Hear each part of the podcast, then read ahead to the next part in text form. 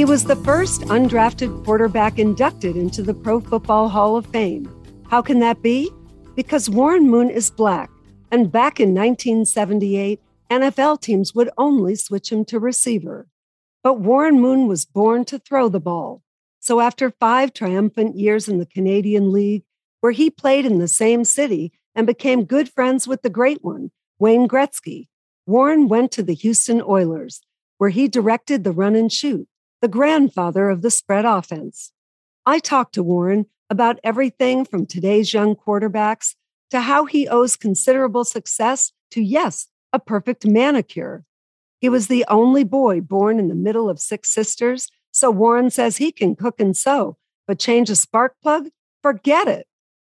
Facing discrimination almost all his life, Warren Moon shows us why he wore the number one.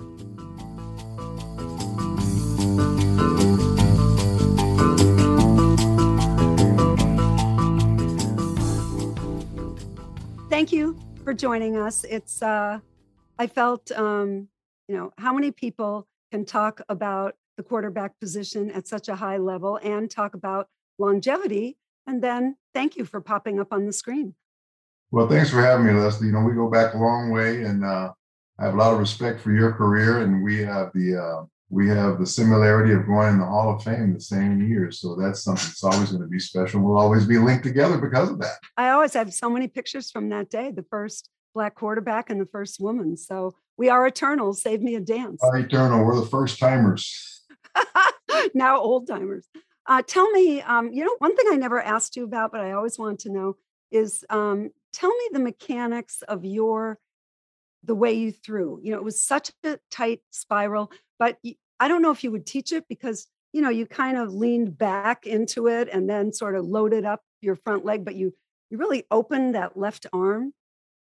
You know, um, and when I try and t- teach kids football or teach uh, high school guys football or college, it's not something that you can tell everybody how to do it exactly because everybody has their own style, everybody has their own body chemistry, even as something as simple as holding the football. And I just try and tell them whatever's comfortable for them. Make sure that's what you do every time. Just just do it the same way every time. But but there's no way I can tell you, okay, you hold it like this. Like if you look at Troy Aikman and, and uh, Terry Bradshaw, they put their forefinger almost all the way back at the tip of the football. Well, I couldn't do that. I couldn't throw the ball. Like I tried to do that just to see if I could do it. I can't do it like that. So everybody has to do what's comfortable for them, and then you go from there. But um, I try I tried to throw the football not just all with my arm. I, I also tried to incorporate my upper body with my torso, uh, and I also wanted to get my legs involved, almost like a pitcher. You know, I read um, Nolan Ryan's book. I read Orel Hershiser's book about pitching and, and about how they uh, they threw the baseball, and I tried to incorporate some of that into my football throwing and, and incorporate my whole body into the throw. And consequently, because of that, I never got a sore arm um, when I was coming up as I got older. Y- younger quarterbacks would be with me in different training camps. They would always get sore arms from the amount of times we had to throw the ball in training camp because of all the numbers. But I never did because I had a great stretching program that I learned from, from Nolan Ryan reading his book. Uh, the way I iced down my arm and then the way I threw the football, I tried to use my whole body so I didn't put all that pressure on my arm. It, is it true that uh, you were quite precise about how you would manicure your nails and that was part of the success of that spiral it really was and and if you uh if you looked at the footballs after I threw them, sometimes you'd see these little cut marks in the football from my forefinger. Because if my fingernail was the right the right length, that ball spun like a top. And and uh, if it ever like a couple of different times during pregame warmups and games, my nail would actually crack and you, you're talking about a guy who just went into stress mode. You know, I, had, I had like a I had like a anxiety attack when when my nail broke. It's like, oh, I got to get this thing fixed, and I got to get it filed back down so I can throw the football. So yeah, it was something that uh, was almost like a superstition, but it was also something physically that had to be done right in order for me to feel good about throwing the ball. If I threw a ball in warmups and it wobbled, there had to be something wrong with the ball. I would I would spin the ball I would spin the ball up in the air to see if it had a warp in it or not because it couldn't have been me. That ball had some nerve. did are there is there any young quarterback today who reminds you of the way you threw? And then just tell me in general what you think of all the young quarterbacks. Well, there's so many good young ones in the league right now. And that was something I was concerned about about maybe four or five years ago. As Tom Brady got older, as Drew Brees got older, as as um, Philip Rivers got older, and, and Ben Roethlisberger and all these guys, I'm wondering, okay, who's going to fill the void for all these great quarterbacks that are getting ready to leave the game? And then all of a sudden, you know, a Patrick Mahomes comes into the league, and then a Deshaun Watson, Russell Wilson was, you know, kind of already there. Uh, Josh Josh Allen comes into the game. So this this league right now is just full of, of uh, very talented young quarterbacks. Uh, Lamar Jackson being another one, already has won an MVP, you know, in his first three years. So the league is in very very good shape that way.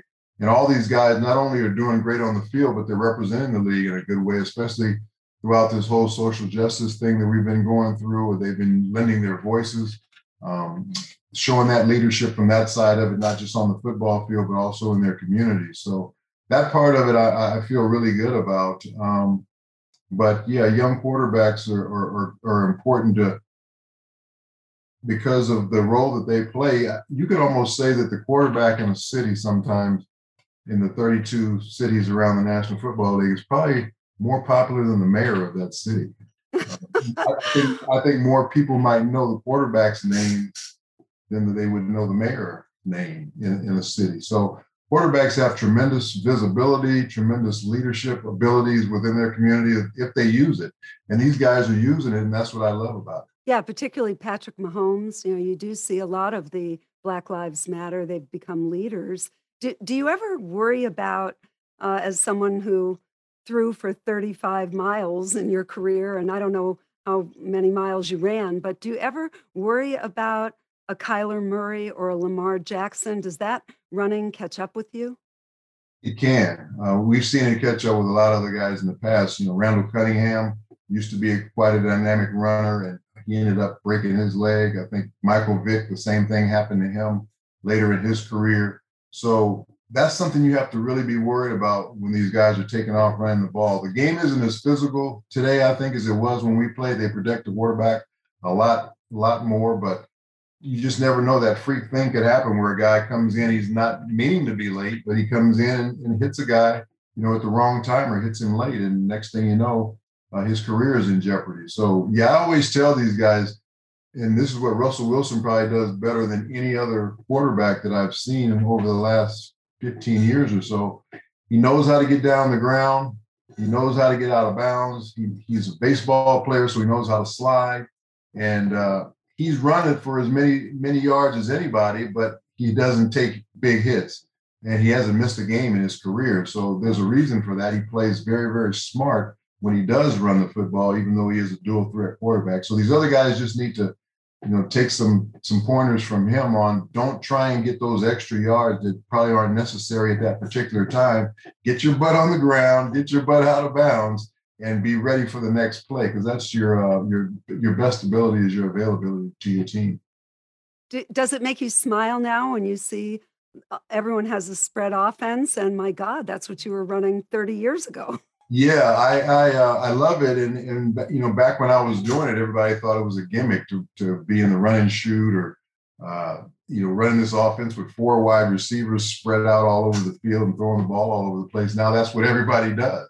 The biggest difference is these tight ends that they have now are hybrid tight ends that you can also have a tight end on the field at all times, but you split those guys out. They're almost like a wide receiver, the way they can run. So we didn't have a tight end on our roster when we were in the run and shoot, uh, and that was one of the things that uh, made it tough for us to to um, end ball games because you didn't have that running game threat. It was always a passing thing. So uh, that's what I love about the game today. It has a little bit more versatility, but they're doing the same things we were doing: same pass combinations, same route combinations, and uh, I like to think I played a little bit of part in that. why Why were you perfect for the run and shoot? of my versatility because I could I could throw on the run, I could throw from the pocket, I could run the football if I needed to. Uh, we actually ran the option, believe it or not, out of the run and shoot. We had a, a called option play that if they were going to run an all-out blitz, and I saw it and read it, especially down the goal line, they had nobody to account for me because defenses don't usually account for the quarterback to run the football. So when everybody's coming, if I if I uh, audible to that to that option, I come down the line of scrimmage. The only there's only one guy left over there, and he has the running back. So he either has to take me or the running back. And usually, if he tried to come to me, I just pitch it, and it was a walk in. Or if he ran for the running back, I just walked in. So it was almost an automatic play whenever we ran it down around the goal line. Well, is it is there some responsibility or pressure even for a quarterback in that kind of offense or today to keep a lot of people happy? It is because you know wide receivers are divas. this all, just in. And they all want the football. But I understand their plight because you, you got to look at the the quarterback touches the ball every play, right? Every play on the offense, pretty much. The running back is going to get anywhere from 15 to 25 carries, depending on how good he is.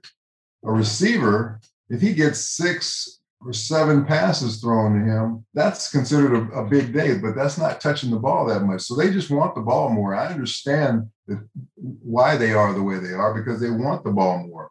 But if you can get eight, ten balls a game, that that's good for a wide receiver, but still that's nowhere near what a running back might get or the quarterback touching the football and throwing the football. So I understand why they like the ball as much as they do. And I want receivers that want the football.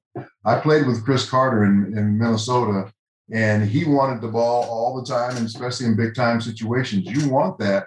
You just have to know how to curtail, curtail it a little bit as far as, okay, Cris, I, I understand you're open every play. I understand you want to get the ball here or there, and I will get you the football.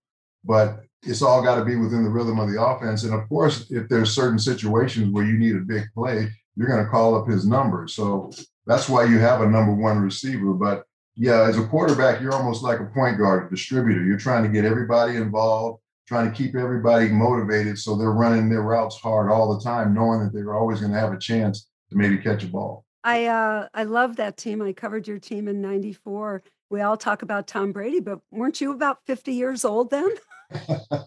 Not quite at that time, but oh, okay. uh, I was up there.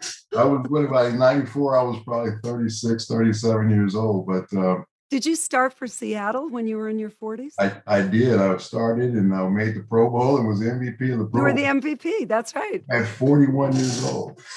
well, what is, what was yours and what is Tom Brady? How is this happening?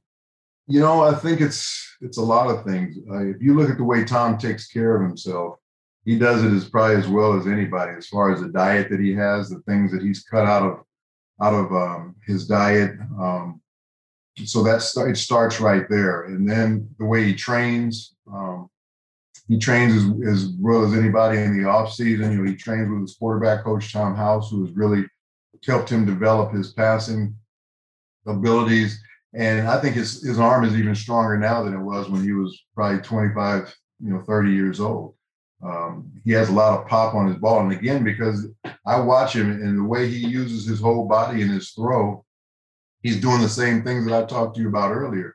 He gets everything involved in the throw, and I think that's why his ball has more pop in it now. Um, and then he, he's he has just a competitive fire that you, you just don't see in a lot of guys, and it, it just keeps him going. It keeps him wanting to play and want more. And you would think after seven Super Bowls, what else does the guy want? But he just wants to get the most out of his body, knowing that once he's done and he can't play this game at this level anymore, there's no going back. So he wants to try and get as much of it as he possibly can.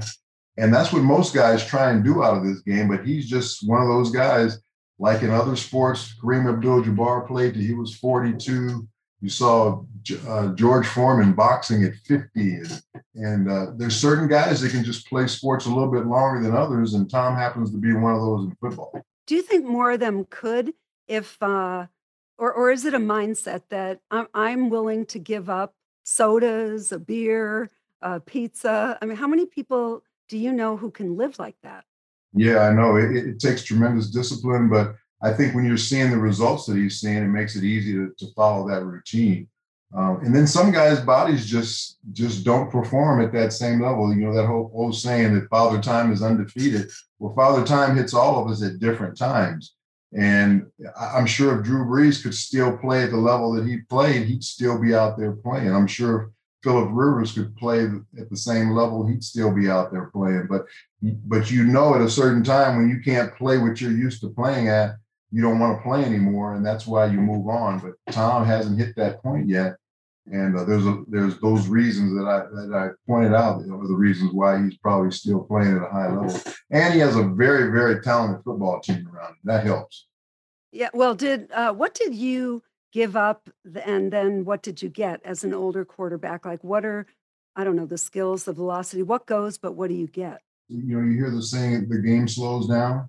There's no question the game slows down, no matter how fast a guy might be on on the corner or defensive end or whatever. You just have a sense of what's going to happen before it's going to happen, and, and when you get to that that space, now it's just a matter of physically, can you get the ball where you need to get it to, or or get the play call that you need to, to get called in order to, to be successful? Because um, having the game slow down like that, where okay, I know this is going to be covered two right here and where I want to go with the football. You you almost know that immediately as you walk up to the line of scrimmage, and and it makes it so much easier where to go go with the football. Or you can go up and, and eliminate you know three routes out of the pattern and say, okay, I'm going to work only these two because I know these three aren't going to work on this side, or vice versa. It makes it so much easier to um, to uh, to call the play. just become a quarterback and, and, and be a quarterback, you know. So that's what you get. That's what you give up. But what you lose is you lose that some of that physical ability. You lose um, being able to maybe move around and run as much as you used to before. It's a lot harder to get ready to play the next week. Your body hurts a little bit longer, maybe a day or two more than it did when you were younger. So maybe by Thursday you're starting to feel yourself again, as, as opposed to you know being being yourself by Tuesday. So those are the things you give up and then you do more in your preparation. It took a lot more preparation throughout the week you know I, I would see a chiropractor twice a week. I had a massage twice a week.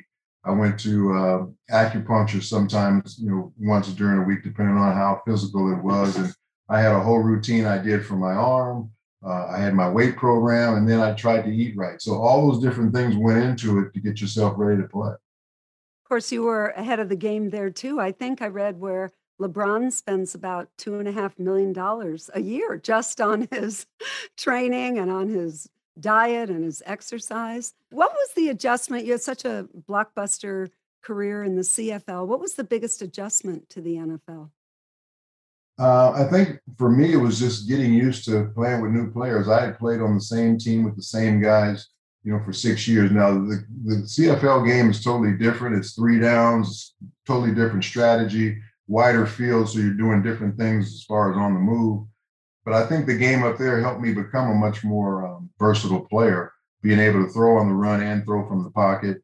Um, but when I came back to the NFL, I knew that um, that wasn't going to be a hard adjustment. The biggest adjustment was going to be learning my teammates, learning what their strengths and weaknesses were, especially um, your wide receivers in that, learning their body chemistry and that, and then learning all the personalities of your players because as a, as a quarterback you have to kind of know everybody on your football team and know what buttons to push what guys might need a word of encouragement what guy might need a kick in the butt all those different things. So you you as a player coming in new to all of this you have to learn all those things on the fly because you don't have much time before that first game comes. So that was the biggest thing for me as far as adjustments. Was it Jeffires? Who's the one who would do the somersault in the end zone that's uh, Ernest Givins. Ernest yeah. Well, what was his personality? Oh my God, he was.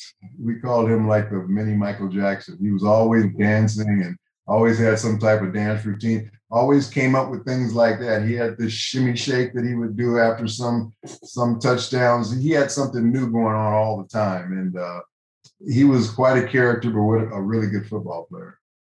You know, I always wondered. Uh, you were, of course, the highest. Everyone was bidding for you when you decided to come to the NFL. And why would you pick the Oilers? They were terrible.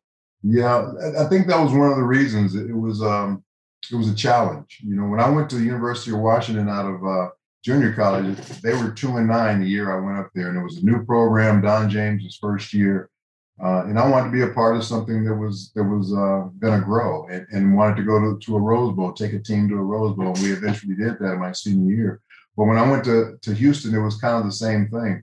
Um, my Canadian Football League coach Hugh Campbell was named head coach in Houston. So so I went there based on the, the success that I had had with him in Canada, winning five championships. Somebody that knew me, knew my personality, that would make my transition that much easier. And then, um, you know, of course, they gave me the a very good financial package as well. But uh, it was a challenge of trying to build something that was at the bottom, and, and uh, we, we, eventually did that. We didn't get all the way to the promised land as far as winning a Super Bowl, but we were a, perennial playoff team every year and had some great years there.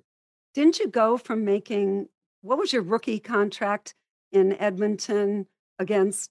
Didn't they pay five million when you got to the Oilers? Yeah, I, I, my first contract in in uh, Canada, I think I got a thirty-five thousand dollar bonus my first year was 35,000, it was 45,000 and then 55,000, but I never got to the 55. I ended up signing a, a new deal after the second year and I went up to 250,000. So it was a huge, huge raise for me, but buy some snowshoes. it wasn't uh, like what I got when I came back down to the National Football League.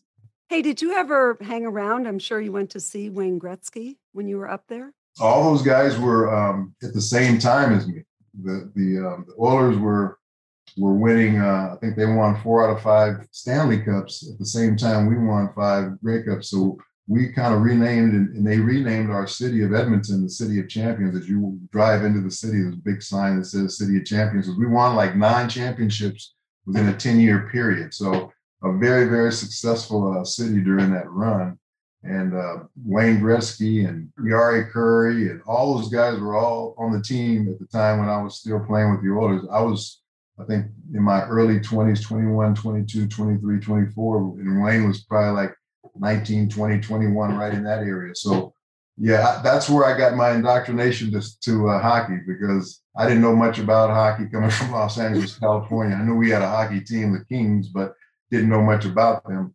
But uh, I learned a lot about hockey up there and watching those guys skate, and they were amazing the way they skated. Did he, even a young Wayne Gretzky, did, did it take your breath away? It, it really did. He he just was like a man playing with boys the way he uh, played, and he was he wasn't a, a, a, big physical presence out on the ice, but just the way he skated and the way he moved, it was just uh, it was like poetry the way he played out there.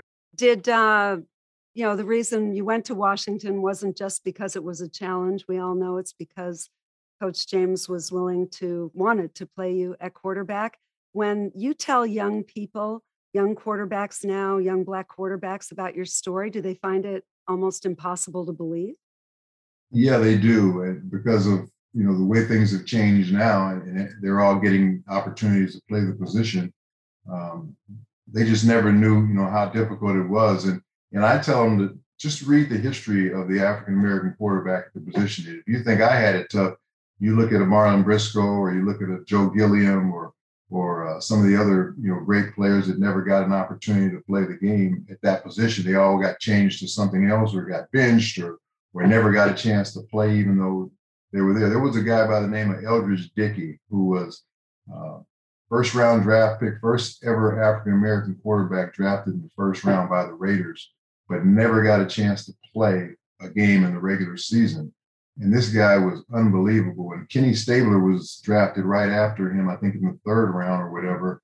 Um, and he's the one that ended up getting to play. And we all know what happened with Kenny's career. He goes all the way to the Hall of Fame. But uh, Eldridge Dickey was a guy that they just didn't want, they just didn't want to let him play because of his skin color. And I, I, remember a story I heard that they went down to Alabama to play a uh, an exhibition game, and the people in Alabama were going to boycott the game if he played quarterback. So he wasn't able to play quarterback in that game. So it, it's just amazing, uh, you know, some of the stories that some of those guys had to go through, and that, that's why I was determined, um, even though I knew it was going to be tough choosing to play that position at a position where a lot of guys didn't look like me and I didn't really have a whole lot of mentors to feed off of. I was just determined that I wanted to make it happen so I could help open the doors for that next group of guys and maybe they got more opportunity. What were the code words that you'd hear in high school? I mean, you were great in high school, you were great in junior college, as you said, took Washington to the Rose Bowl. Uh, but what would you hear from NFL people? Stuff like my arm wasn't strong enough, which was probably my strongest my strongest um, attribute. Problem um, that I wasn't big enough. You know, I was I'm the same size now that I was in college as far yeah. as height. People said I was too too short. Um, didn't come out of a pro style offense. All, all, these different things that all they had to do is really just tell me the truth, and uh, I would have accepted that better than, than telling me that I couldn't throw the football. Give me a break. Um, you know, back to your, we talked about it, but in case some people listening won't have heard it, you know, your background uh, was was not particularly easy, but you had a, a very loving family. But what did you learn by growing up with six sisters? Patience. I learned a lot of patience, and people tell me that to this day. You are so patient. You just listen to people and you listen to what they say. And I'm like, because I had to do that living in my house. Because when there's seven women living there, they're all talking at the same time. You don't have a chance to get a word in, so you just you end up listening. And a lot of times, I've learned from women that they don't they don't really want answers to the question. They just want you to hear them. They want you to hear them out. So I've learned to do that, and, I, have become a very patient person because of that, and because of of that throughout my football career, made me a very patient, um, a very patient man as far as things that didn't happen to me when they probably were supposed to happen to me. I had patience to wait and keep on working to make sure they happened. But is it true that you can cook and sew, but changing a spark plug, forget it? that will not happen. I I don't I can't change the oil in a car. I I might could put water in a radiator, but they don't have radiators anymore on cars. But uh, I can do anything around the house. My mother taught me to cook when I was you know seven eight years old, and uh, I, I, used to sew. I, I love to iron. I, I love to do laundry. It relaxes me. You know, it gives me something else to to do where I'm not thinking about you know other business things or whatever. Like my mother taught me to bake cookies when I was in high school, the night before my, my high school games, I would get really nervous and was really irritable. So she wanted to do something so to help me get my mind distracted off of the game. So she taught me how to bake chocolate chip cookies. And, that, and they became so good that I turned it into a business when I went to Canada and opened five chocolate chip cookie stores because of that. So really? Yeah. So I became an entrepreneur like 24 years old pretty pretty well rounded there. I picture you. Were you like a serious kid who lined up your pencils on the desk? I really was. I remember my first wife. Uh, I met her in high school. She was my first girlfriend, 16 years old, and I met her in, um, in my math class. We had the same math class, and she asked me one day, "Could she have a pencil?" Because she forgot a pencil, and, and my response to her was, "You need to come to, to class prepared." Very nice. and I and I gave her the pencil, but from then on, you know, we became uh, very good friends, and then all, then boyfriend girlfriend. Next thing you know, we're married. But yeah, that's that's kind of how I was. I carried a briefcase around in high school. Believe what? Wait, stop there. No, stop. This is in the middle of the '70s, early '70s in L.A. Yeah. Oh, come on. I did. I had everything in there, all my athletic stuff, all my school stuff, and and you know, people called me kind of nerdy until they saw me get out on the football field or, or, or play sports. Then they knew I wasn't a nerd. But um, yeah, just the way I the way I, I carried myself, the, the creases I had in my pants, you know, because where I'd iron them and put starch on them and starch my shirts and everything. I was I was I was dressed up in high school. You know, you're kind of describing Urkel. a little bit. Urkel was some athleticism, basically. That's what I was. I didn't have these glasses on at the time, but these glasses make me look a little like Urkel too. Tell me what your thoughts are on Cam Newton. Uh, what do you think happened, and what do you think what should happen with him? You know, I just hope he finds some place where he can fit in and uh, and and, and I don't know if he'll ever get back to what he was back in 2015, 16 when he had you know, a couple of great years because he's got a lot of wear and tear on that body. He's taken a lot of hits, and, and I'm sure it's um, played a part in him not being the same player. And, none of us are the same player. He's 32 years old now, um, but his body's probably more like 36, 37 years old from all the punishment that he's taken. The young kid Mac Jones did a great job this this preseason. And when you draft a guy in the first round, at some point they're going to put him on the field. The Patriots just felt like he's ready to play now by what they saw during the preseason. I don't know how I don't know how much the vaccination thing had to do with it, but I'm sure it played a little bit of a part in it because you he, he had two different bouts with it last year and this year, and you want your quarterback to be available to you all the time. You don't want to have to worry about is he gonna, you know, is he gonna contract the virus this week or not? And uh, now all of a sudden that sets your your football team back. So I think that might have had some play into it. Um, and maybe it'll think, make him think a little bit stronger about maybe getting vaccinated. I'm not sure. Yeah, because it uh, the rules are now, you know, you you can impact people on your team. Yeah. So it could cost you a game somewhere along the way. And Cost uh, you a game, it could cost guys paychecks because they don't get paid for those games when they forfeit them because of that. So yeah, there, there's a lot of repercussions because of it. And um, I'm sure the Patriots looked at all of that, but I'm sure the main thing was if he could still play and play at a high level, they're not gonna they're not gonna get rid of him. do do you feel do you have a feeling on it that it would be better for the team that vaccination shouldn't have become political?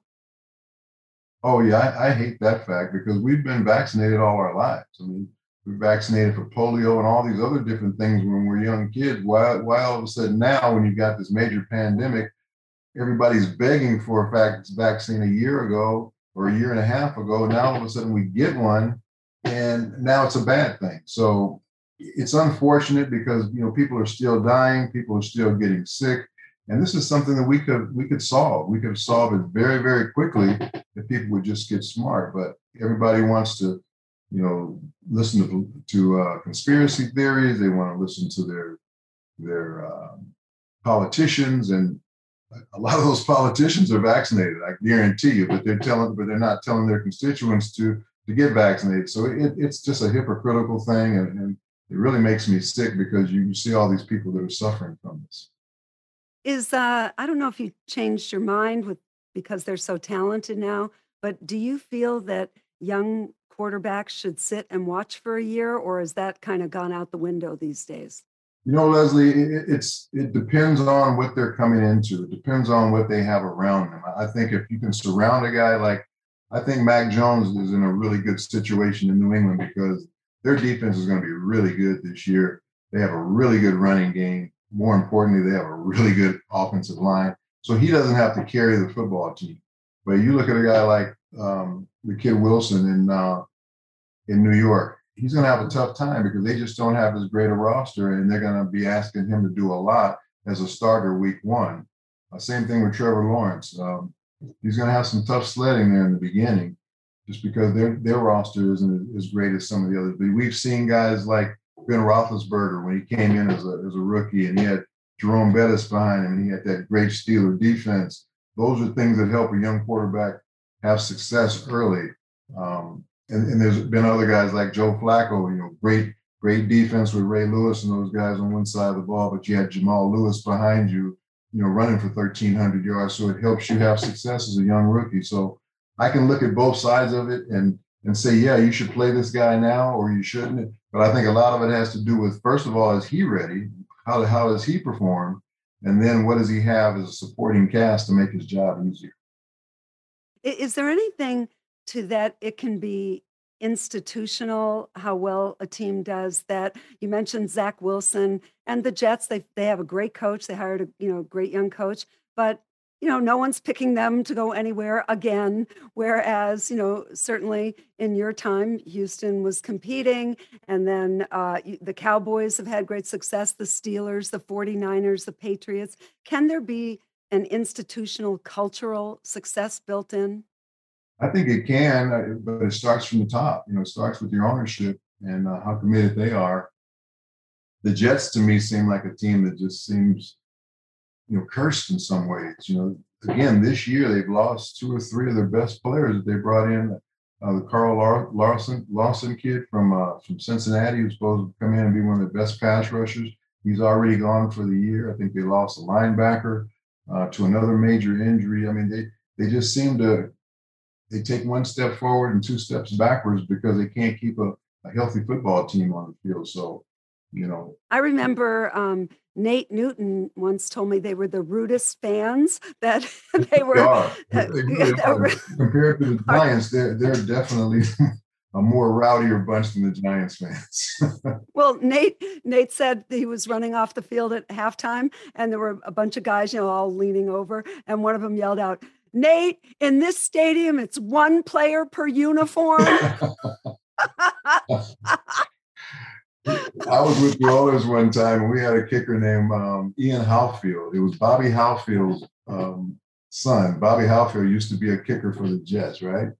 And Ian was a kicker for our team, and he had missed a field goal. And he came off the field, he was all dejected. And then one, one of the fans said, "Hey, Howfield, your dad sucked, and you suck too."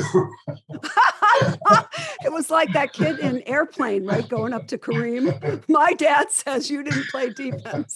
You tried dragging Laimbeer up and down the exactly. court. God.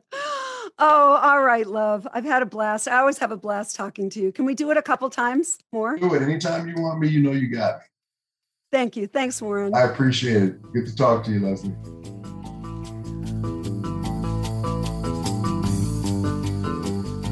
And that was my conversation with Warren Moon. If you enjoyed this episode and want to hear more, please give us a five star rating and leave a review. Subscribe today on Stitcher, Pandora, or wherever you stream your podcast to enjoy new episodes every week. In Conversation with Lesley Visser is part of the Sirius XM Podcast Network and is available on the SXM app included with most subscriptions. The executive producer is the great Andrew Emmer, sound design by Robert Moore. Andy King is the director of sports podcasting for Sirius XM and special thanks to SiriusXM's Senior Vice President of Sports Programming and Podcasting, Steve Cohen. Talk to you next week. SiriusXM Podcasts.